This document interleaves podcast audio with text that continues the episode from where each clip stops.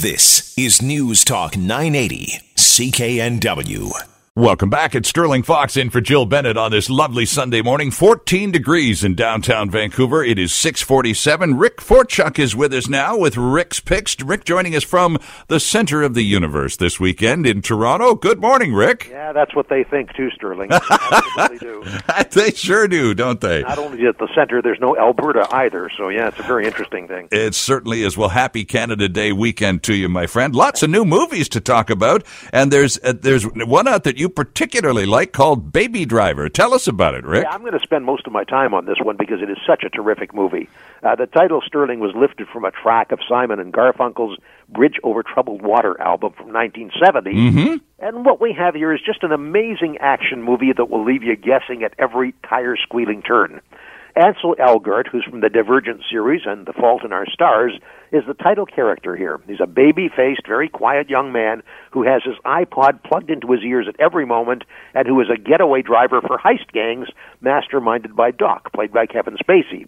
Now, Baby made a big mistake when he was much younger, having stolen a car from Doc, which had a lot of junk in the trunk. The car got trashed and so did its contents, leaving Baby in debt to Doc to the tune of hundreds of thousands of dollars. And although Baby doesn't like it one bit, he is forced to work off the debt, or Doc, who is not a nice man, Mm. will deal harshly and fatally with the only family member that Baby has. Now, Sterling, the heists are of the usual variety banks, armored cars, whatever collects cash, and so far, no one has been hurt.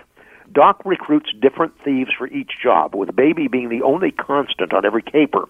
Of course, Baby is just one heist away from eliminating his debt, so it's one last job and he is done. Well, you know, Sterling, from watching a lot of heist movies, one last job never works out as planned Of course not. always the last job that's the killer, and that's the case here when things go very badly. Now, John Hamm is Buddy. He's a crook without a conscience who changes everything when an armed guard dies. Baby never planned to be an accessory to murder. And then Bats shows up. That's Jamie Foxx's character. He turns out to be even more vicious than Buddy, and Baby just needs to get out. But Doc threatens him even more because Baby has met a waitress named Deborah, and he wants to go away with her. No chance. Deborah thinks he's a chauffeur because when she asked what he did, he said, I'm a driver. Uh, we want Baby to get out of this. The twists and turns just make things worse by the moment.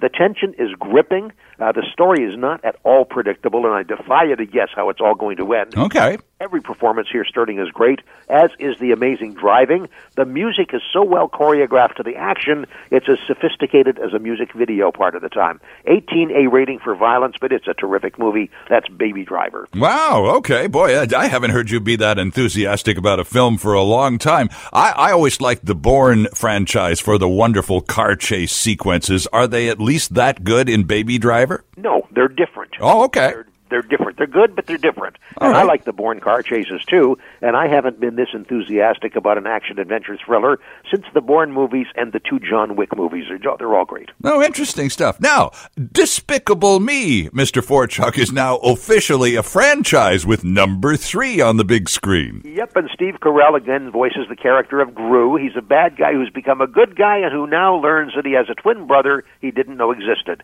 And he might become a bad guy again just for old time's sake. Mm-hmm. Uh, Carell voices both characters. The story picks up seamlessly from the second Despicable movie. I've seen other reviews suggesting that this film's not as good as the previous ones, but I've also sat in a theater full of kids and their parents, grandparents, aunts, uncles, and nannies, and have heard them laughing uproariously. This is not a film that can be properly criticized unless you're in the presence of such children and escorts. Uh, good story, good movie. The minions are hilarious. Uh, it's just good, good family fun. The rating is PG, Sterling. That's Despicable Me 3. Now, this is a comedy that, well, at least by the names of its stars, one would expect has a chance to be pretty darn funny. We're talking Will Ferrell and Amy Poehler in something called The House, Rick. Yeah, and unfortunately, they just foamed this one in. Uh, that doesn't allow what might have been a good, funny, and a well balanced suburban comedy take shape the way it should. Uh, playing characters Scott and Kate Johnson, they seem caught in a dilemma when they're about to graduate from high school. Daughter tops her class, and if this were previous years, she would get her tuition paid to a top university for the next four years. But the school decides to use the money another way, and that leaves Scott and Kate in a pickle. How will they manage to pay for daughter Alex's schooling? Well, the script doesn't explain why, with all the years to save, the Johnsons have set aside zero dollars for her education. Uh, did they know from babyhood that she'd leave her class? They didn't know that. They live in a huge home worth a huge amount of money. Uh, nothing for education doesn't fly. Anyway, there are bits and pieces that make us think, okay, here we go. We're now on a roll, but it never really happens as they set up a casino in their basement to try and make the money to send their kid to school. Mm-hmm didn't work for me. Oh, okay. That's all I know about the movie because that's what the commercial is. They got a little 60 second ad running and you see them basically setting up the, turning their house into a casino to finance the kids' education. That's, so basically that's the whole movie. That's the movie. And unfortunately, that's so often the case where the best bits are in the commercial. You go to the movie and you say, well, I, I've seen all this. Where's the story? Exactly. Oh, that's, that's not a good sign, is it? Now here's a movie. It's a remake. I really like the original with Clint Eastwood as the star. Colin Farrell is back in the title role in The Beguiled, Rick. Yep, you're right. It's a remake from 1979. Uh, Farrell this time is a Civil War soldier who's injured and who seeks refuge in an all-girls school where a number of young women are being sequestered to keep them from the battles outside their doors. This is perfect for Farrell's character, who is soon romancing each girl, one after the other, which raises the tension in the building to monumental proportions. And then, no spoiler here, something very unexpected happens, and it's a game changer. Uh, Nicole Kidman also stars, as does Kirsten Dunst. So it's a good cast, it's a good premise, and it's a pretty good remake. Okay. Oh, so it is a good remake. You're you, remake, you're giving yeah. it the old thumbs up this morning. I would say that's a good movie. Okay. Um, uh, I wanted to take a look at some of the new stuff on Netflix because there's so many platforms to look at now, and that Disney cartoon for, about the Hawaiian princess is all of a sudden uh, making more money all over again. Rick. Yeah, that's Moana, and you're right. Uh, this Disney animated feature uh, is about a young girl who just longs for adventure. She's the title character. She's voiced by a young Hawaiian girl named Auli'i Cravalho. Uh, she loves her family, loves her island, and loves her village, but she longs to see what's out there beyond the reef. It's forbidden, says her father, to leave the sheltered lagoon, but things begin to go badly for the islanders. The fish stop coming, the coconuts, the crops are all failing. Uh, she decides to leave under cover of darkness to find the solution and save her people. Turns out that the god Maui has been up to no good. He's voiced by Dwayne Johnson here, and over time, Moana and Maui form an uneasy truce to restore her homeland to its former brilliance.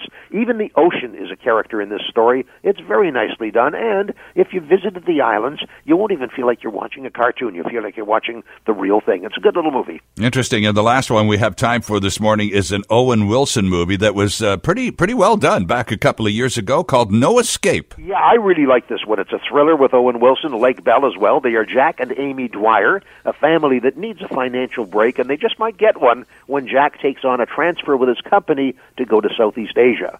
They're only in country for a matter of hours, though, when a coup takes place and foreigners, that's them, are being sought out and killed in the streets. Mm. Jack has gone out to get a morning paper, leaving Amy and the kids at the hotel when the violence breaks out. A mysterious man named Hammond, played by Pierce Brosnan, whom they met on the plane, might be their only chance, or he might be part of the problem. This one keeps you guessing all along, too. It's a 14A rating. It's on Netflix. It's called No Escape, Sterling. Interesting stuff. And of course, in today's world, Rick, not an altogether implausible plot anymore, is it? Exactly right. Interesting stuff. So, Toronto for Canada Day weekend. Well, you drew the short stick in the clan this year, I guess. You're huh? absolutely right. I did. well, I hope you have a great weekend, and uh, we, we appreciate this very much. Oh, got a couple of seconds, literally a couple. Talk about Big Brother, which apparently is back for the summer of 17. Yeah, back on Global tonight. Uh, they bring us the Den of Temptation tonight. oh, boy. promises to be a game changer. Well, I'll be sitting down then, I guess. I better be, huh? Rick Forchuk, thanks for this. Great to speak to you again. Thanks, Sterling. All right, there's Rick's Picks on uh, CKNW. It is uh, coming up to news time. 14 degrees of morning sunshine already in downtown Vancouver. Vancouver's News, Vancouver's Talk. This is News Talk 980, CKNW.